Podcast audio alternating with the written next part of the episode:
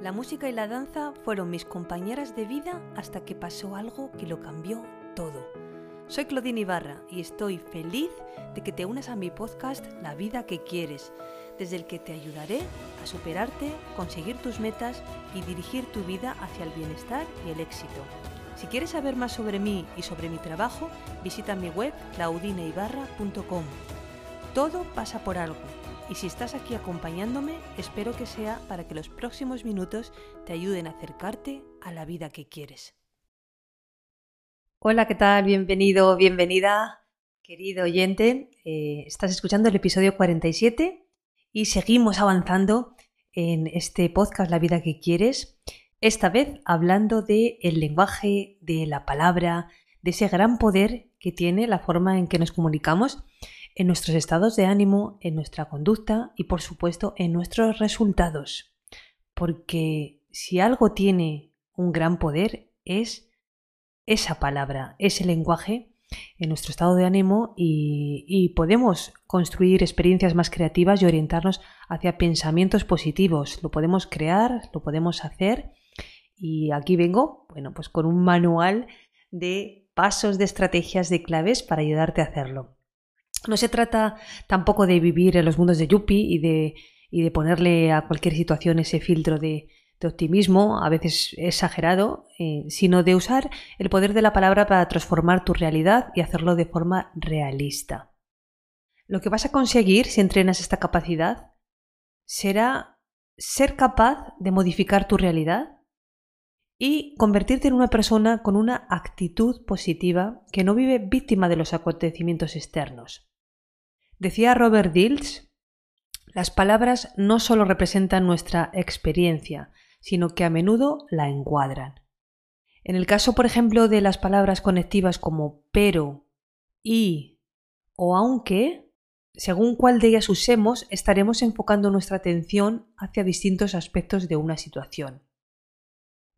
Esto es lo que vamos a ver a continuación. Vamos a ver cómo usando estas palabras conectivas, estas conjunciones, estos adverbios, eh, de una manera o de otra, incluso cambiando el orden ¿no? de nuestras oraciones, de nuestras frases, podemos conseguir eh, darle un significado diferente. Lo que te voy a enseñar a hacer usando el poder de las palabras es lo, es lo que en PNL, en programación neurolingüística, se llama reencuadre. Reencuadrar es modificar el marco a través del cual observamos una situación o un problema. Para que entiendas de qué te estoy hablando y sobre todo cómo puedes llevarlo a la práctica, primero voy a tomar como ejemplo una misma frase usando distintas palabras conectivas. Escucha con atención. Quiero alcanzar mi objetivo, pero tengo un problema. Quiero alcanzar mi objetivo y tengo un problema quiero alcanzar mi objetivo aunque tengo un problema. En la primera expresión estamos haciendo foco en el problema. El pero anula lo anterior. Quiero alcanzar mi objetivo, pero tengo un problema. En la segunda, el resultado queda equilibrado. Quiero alcanzar mi objetivo y tengo un problema. Y en la tercera, hacemos foco en el objetivo, dejando el problema en segundo término. Quiero alcanzar mi objetivo aunque tengo un problema. Estos patrones influyen en la forma habitual de pensar, interpretar y responder. Otro ejemplo. Hoy me siento capaz, pero no sé si me durará. Hoy me siento capaz y no sé si me durará. Hoy me siento capaz, aunque no sé si me durará. Tanto las palabras conectivas como el orden del enunciado les confieren significados diferentes. Ahora vamos a ver por separado distintos adverbios y conjunciones que según se usen pueden cambiar de forma radical el sentido de la frase. Y lo más importante, el impacto en tu estado interno, porque ayudan a influir en el significado que percibimos como resultado de una experiencia. Voy a empezar por la conjunción y. Vamos a ver qué pasaría con el uso de esta conjunción, que como sabes es un conector que sirve para enlazar palabras. Si te das cuenta, en este caso la I une en igualdad de condiciones. Ejemplos. El podcast me sirve para aprender y disfrutar. Quiero empezar a entrenar y tengo poca fuerza de voluntad. Me gusta el cine y también la lectura. Si te das cuenta, ambas frases están en igualdad de condiciones. Vamos ahora al pero. El pero, como has visto en los ejemplos que te he puesto antes, resta importancia a lo dicho anteriormente. Lo que hace es contraponer dos conceptos y uno de ellos queda eclipsado por el otro. Te pongo ejemplos.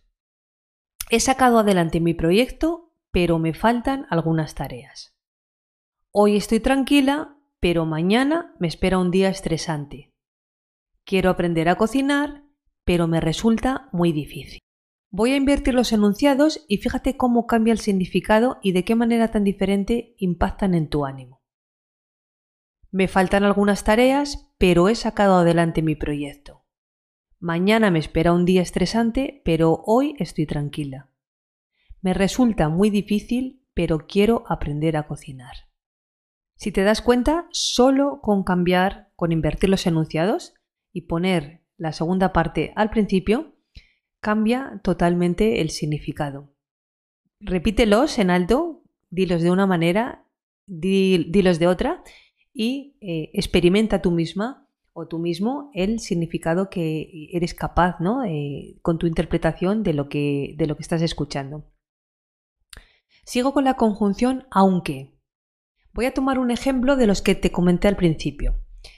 Hoy me siento capaz, aunque no sé si me durará. Imagínate que quisieras reencuadrar la situación. Pues tendrías que invertir los términos.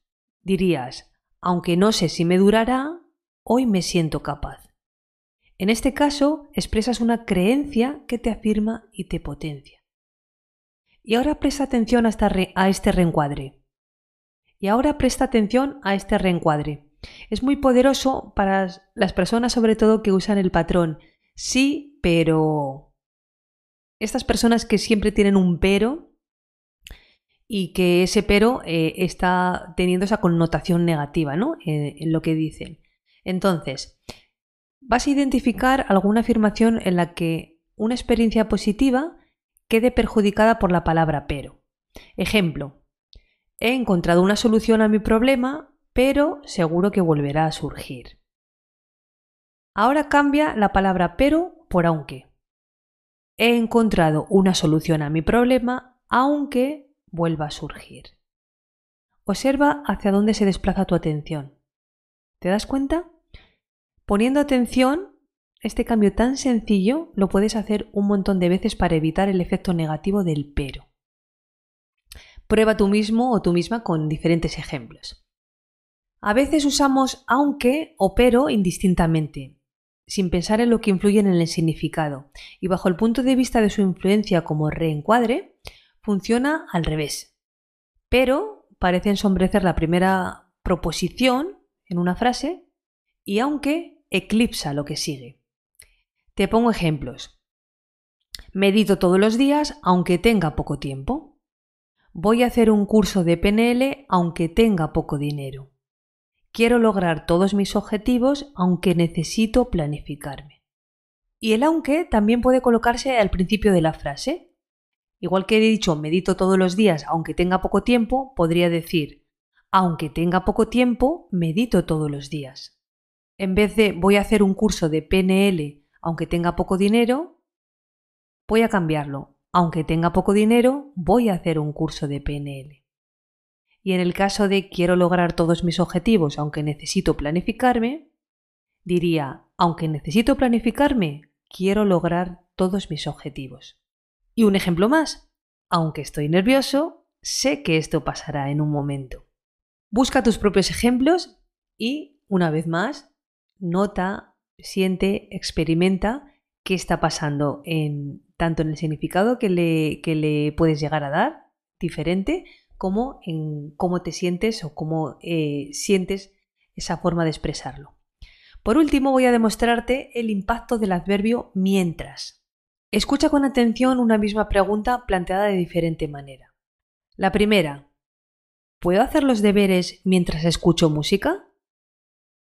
Y ahora la segunda, ¿puedo escuchar música mientras hago los deberes? Examina la distinta manera que ambas frases impactan en ti. En la primera frase, hacer los deberes parece la acción principal, mientras que escuchar música parece algo secundario. ¿Puedo hacer los deberes mientras escucho música? Y ahora en el segundo planteamiento, el escuchar música queda supeditado a hacer los deberes. ¿Puedo escuchar música mientras hago los deberes? El adverbio mientras debilita el impacto del verbo que le sigue, resaltando lo que le precede. Y hasta aquí ya tienes tarea para practicar y usar el gran poder que tiene la palabra. Escucha y repasa las veces que necesites cada ejemplo que te he puesto para aprender a aplicarlo en tu forma de comunicarte y de pensar. Y por cierto, si quieres saber más sobre la influencia del lenguaje y de los pensamientos en tus comportamientos, en el logro de tus objetivos y en tu vida en general, súmate a mi comunidad poderosamente, una membresía creada a medida para acompañarte en tu proceso de transformación. Te dejo el enlace en la descripción de este episodio. claudinibarra.com barra membresía. Aquí lo tienes. Hasta la próxima. Muchas gracias por haber escuchado este podcast. Si te ha gustado, me ayudarías mucho dejándome un comentario, una reseña o compartiéndolo con personas que creas que les puede servir. Puedes escribirme a través de mi web claudineibarra.com y en mi cuenta de Instagram claudine.ibarra. Te espero en el próximo episodio para seguirte inspirando a crear la vida que quieres.